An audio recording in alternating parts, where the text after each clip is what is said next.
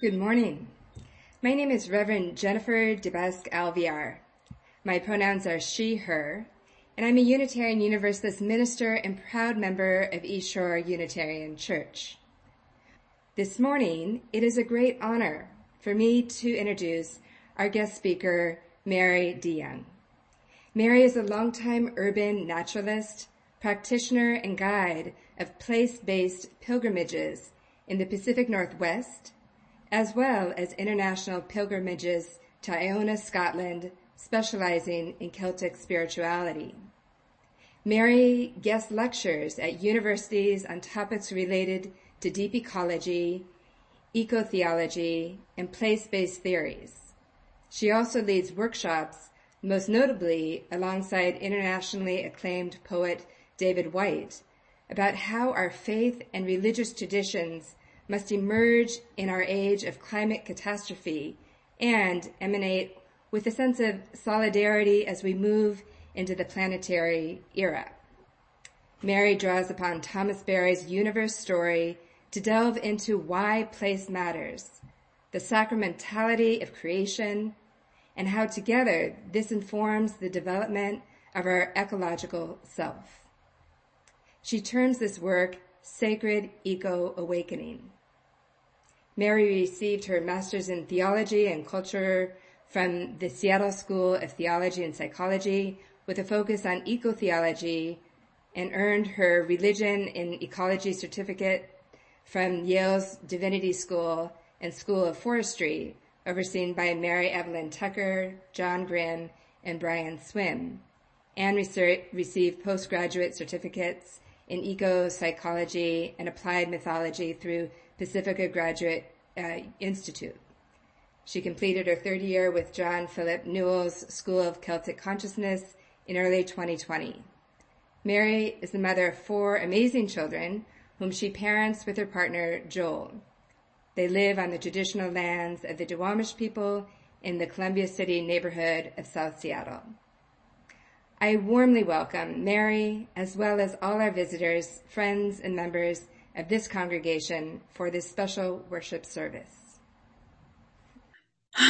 Will you pray with me? May the words of my mouth and the meditations of my heart be pleasing to you, great and sacred mystery, my mountain, my forest, redeemer through the rhythms of earth, sea, and sky. Amen. Well, I often, when I'm out in the wild or even just exploring a dandelion in the cracks of my urban sidewalk, I, I find that I feel like I'm at a, a loss to say anything more than what is already being said through creation. And Eric, what you just created and provided, um, I almost feel like, well, we could just say amen. because we have seen all of the wisdom through the elements and that just feels um, it's just so right and so good and so true. But I do have some words to be prepared or that I've prepared that'll just need to come alongside all these gorgeous images that I hope are just really feeling alive in your imagination and in your body right now. Um, so in our time together, and I'm hoping that this is just between 18 and 20 minutes. So if you could hang with me for that long, I aim or my hope is to introduce you to some basic ideas around sacred rewilding and how this shift back into whole relationship or interrelationship with the wild world reconnects us to the sacramentality of living earth's systems. That seasons our sacred rhythms writ large across our bioregions, inviting us into a recovered sense of how our spiritual formation are tied, is tied to the earth's rhythms, which inform a deeper sense of our belonging. So in this time together, be on the lookout for mentions of this rewilding worldview, the story of how an urban wood has restored my sense of self, some of my favorite berries within the field of eco-spirituality, and how by restoring, okay, so hear that, restoring our lives, we restore a deep sense of belonging here to this wild and wonder filled world. I want to begin with just a little bit of context of my own journey, my own kind of personal, um, yeah, story of how I've kind of come to this place um, of intersection with ecology and spirituality. So I've been on a long journey led by the deep desire to integrate two primary stories that formed the foundational elements of my life. I grew up in a home with an evangelical Christian charismatic mother and with an atheist, amateur astronomer, mountaineering father. So together they found their mutual love in the mountains, but parsed out the practice of this love through separation, having us switch off our connection to the holy through attending Pentecostal churches every other week with my mom and then going hiking in the Northern Cascades with my dad on the off weeks. Very interesting rhythm to say the least. And in these contexts, I got completely different understandings of myself and the natural world. One told me of my, unfortunately, this was the unfortunate story of one part, of my inherently sinful and degraded nature while the other affirmed the dignity and diversity of the more than human world.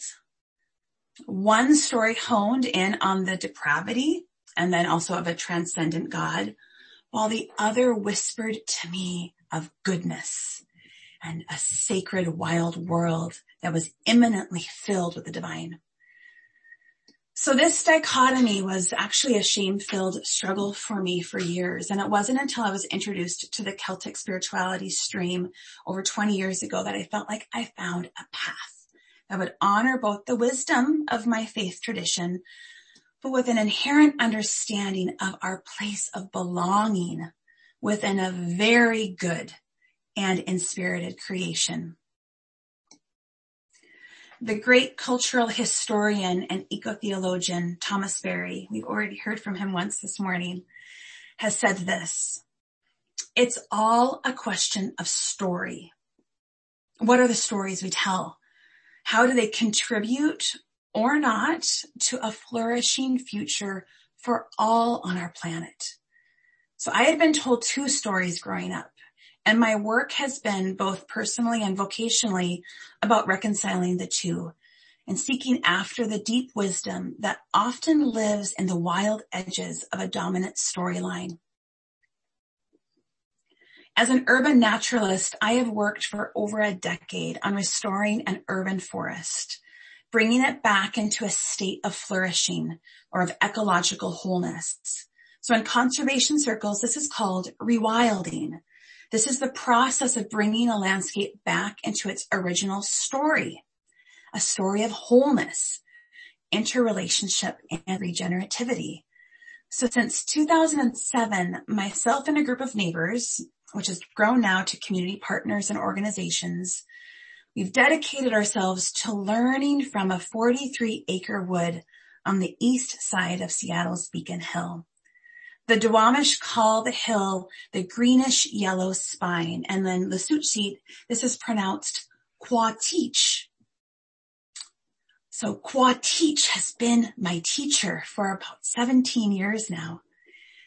Our collaborative efforts have been in many ways to return the land to its original name, to restore conditions for the colors of green and yellow to return in the forms of native trees.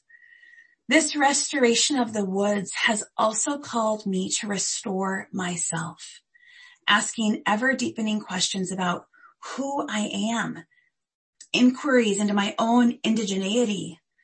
What was my name before others colonized me? Who was I before I was settled? I have learned that reclamation of land requires the reclamation work around your own name and wild self.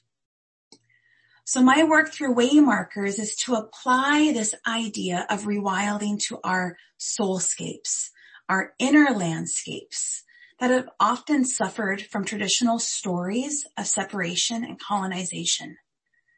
So I see rewilding then as a process of deep remembering. Remembering that we carry wildness within.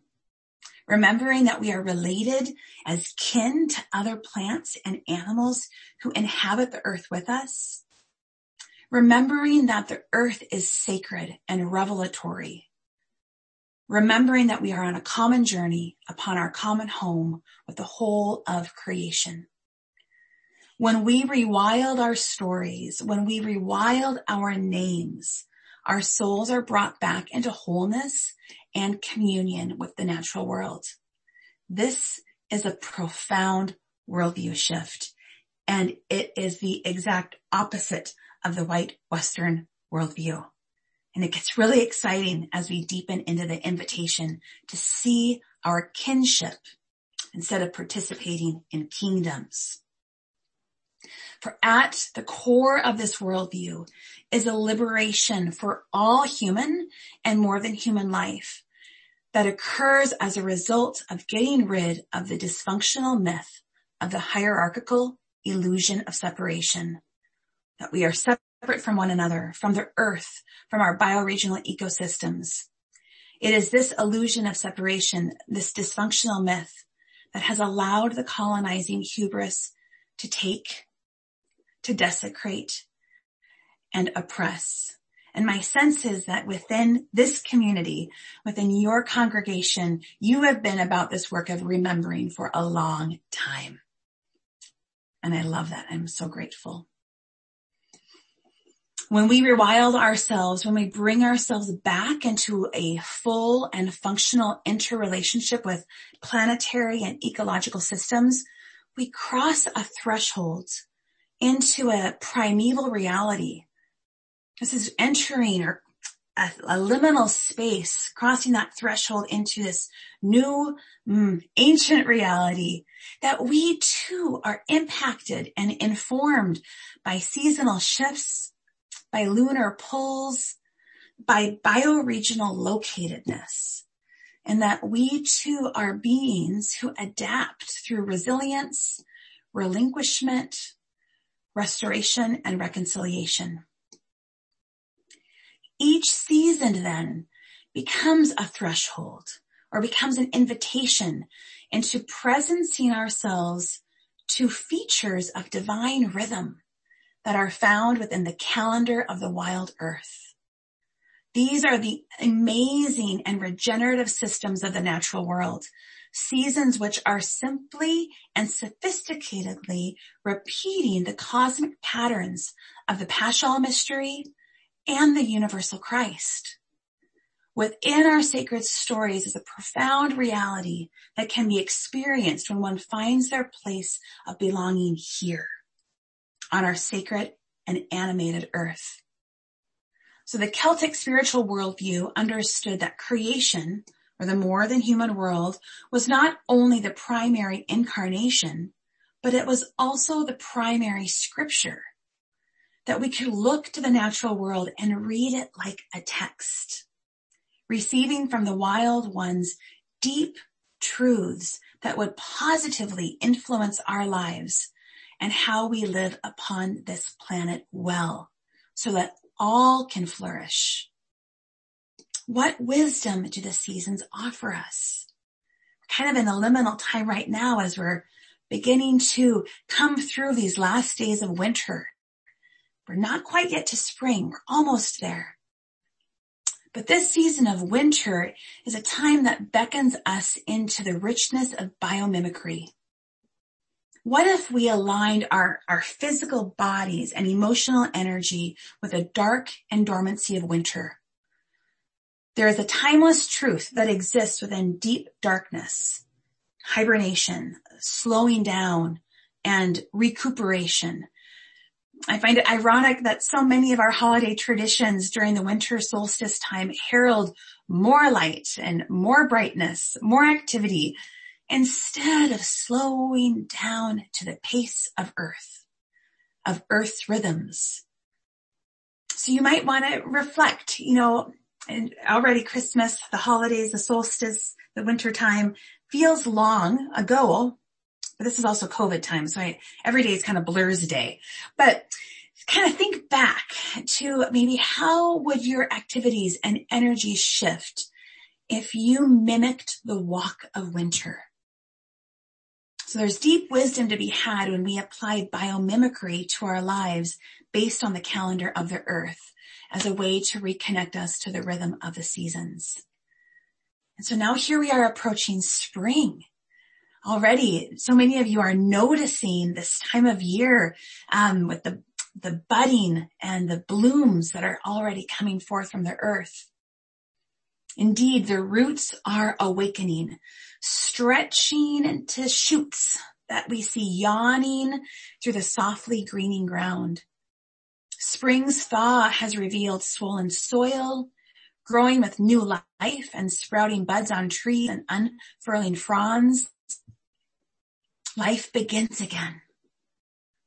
Birds' eggs hatch, right? There's the mew of mammals the world over crying for milk and stumbling towards a frolicking pace as they meet their new world with joy.